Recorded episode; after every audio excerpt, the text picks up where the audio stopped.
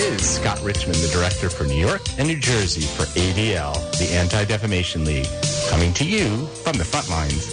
ADL is on the front line every day fighting anti-Semitism and hate, and this show brings that to you from the WVOX studios in New York. In the battle against anti-Semitism and hate, making sure that our country is a welcoming place and a haven for those who are persecuted is core to our liberal democratic values and who we are as Jews. We just co-sponsored Refugee Shabbat across the nation to lift up this important issue. Here to discuss Refugee Shabbat and immigration issues more broadly is my colleague Karen Levitt. She's ADL's National Civil Rights Counsel and has been a guest before. So I will say welcome back, Karen, too, from the front lines. Thanks, Scott. Glad to be here. I'll start by asking you what exactly is Refugee Shabbat?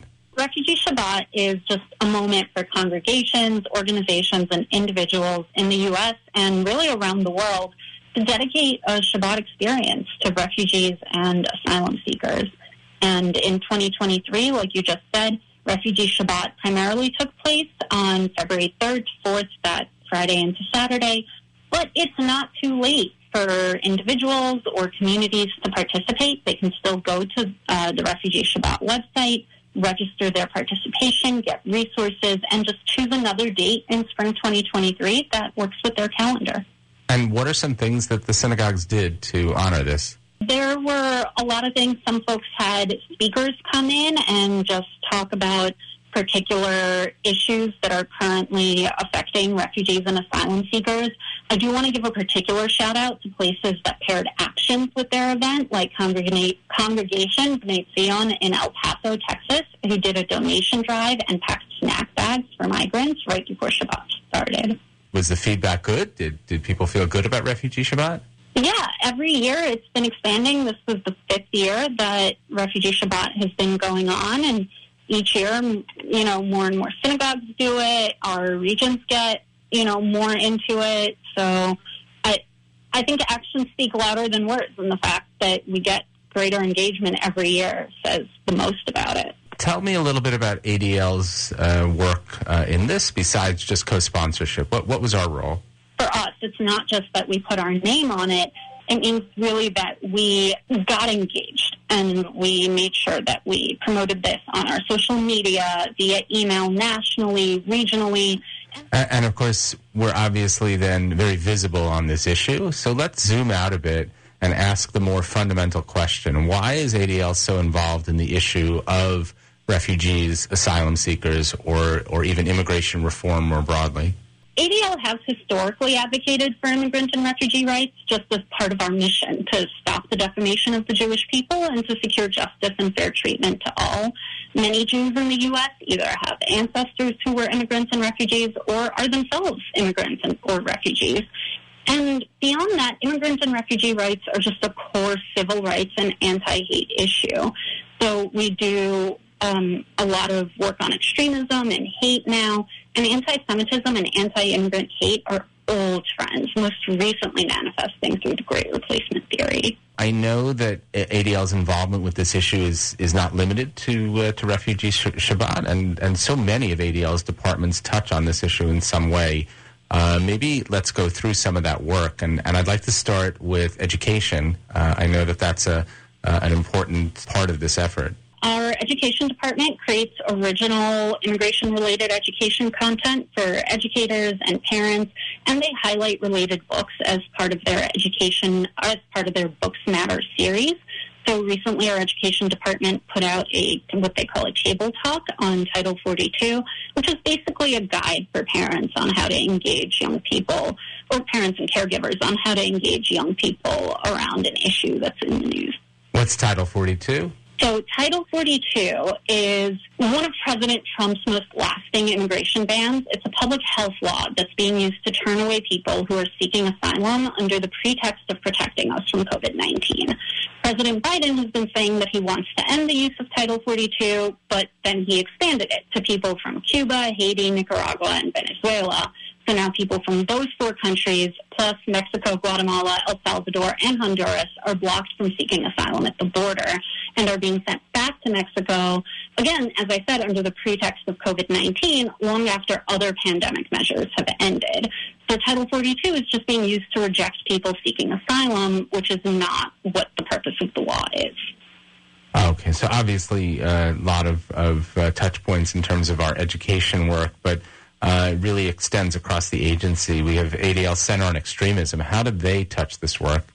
The Center on Extremism um, researches and tracks extremist trends related to immigration, such as the rise of the Great Replacement Theory.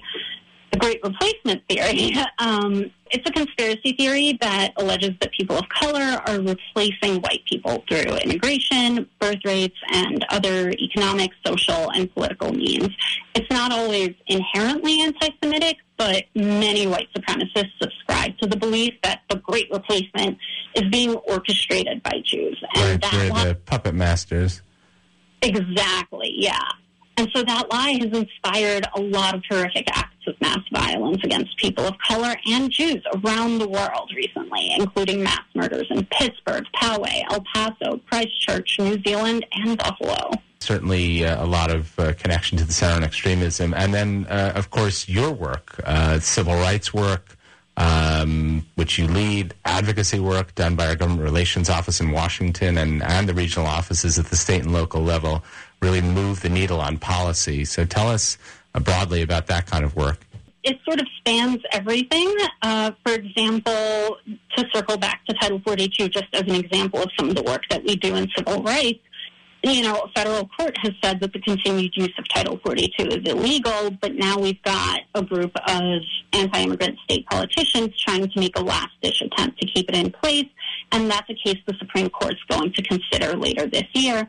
ADL has joined an amicus brief opposing that. So one of the things that we do is amicus work related to this. Uh, we certainly do government related work, um, engaging with government partners to address anti immigrant hate and extremism. We work with coalitions and in partnerships with other organizations such as HIAS to support immigrants, refugees, and asylum seekers through advocacy, engagement, and events such as Refugee Shabbat.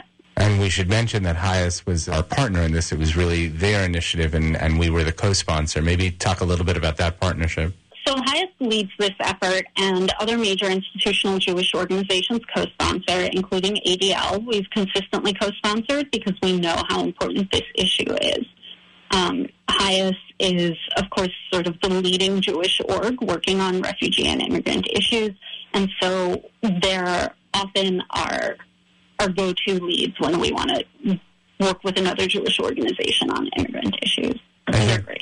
I think that we tend to uh, to talk about the alphabet soup, but uh, for those who are uh, not as uh, as informed, HIAS is the Hebrew Immigrant Aid Society.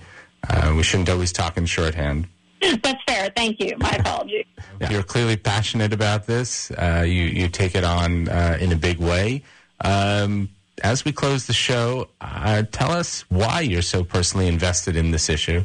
A, it's part of my job. Um, I work on a range of civil rights issues, but also my, my family um, themselves are immigrants, refugees, whatever language you want to use. They fled the Soviet Union.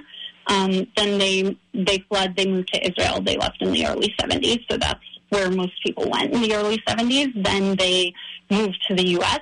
So they they're sort of double immigrants. So this is an issue that personally affects me, and I don't believe in pulling the ladder up after Right. So I, I believe very firmly in paying it forward.